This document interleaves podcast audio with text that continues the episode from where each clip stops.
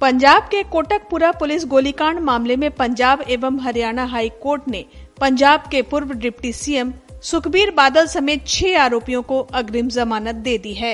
इस मामले में अग्रिम जमानत पाने वाले लोगों में पूर्व डीजीपी सुमेध सैनी और सस्पेंडेड आईजी परमराज सिंह उमरा नांगल भी शामिल हैं। अदालत ने इस मामले में जाँच पूरी होने का हवाला देते हुए सभी याचिकाकर्ताओं को ये लाभ मुहैया कराया है। साथ ही हाईकोर्ट ने हिदायत दी है की सभी याचिकाकर्ता जाँच में सहयोग करने के साथ ही गवाहों को भी प्रभावित करने की कोशिश नहीं करेंगे। इससे पहले पंजाब एवं हरियाणा हाईकोर्ट ने मामले पर अपना फैसला सुरक्षित रखा था।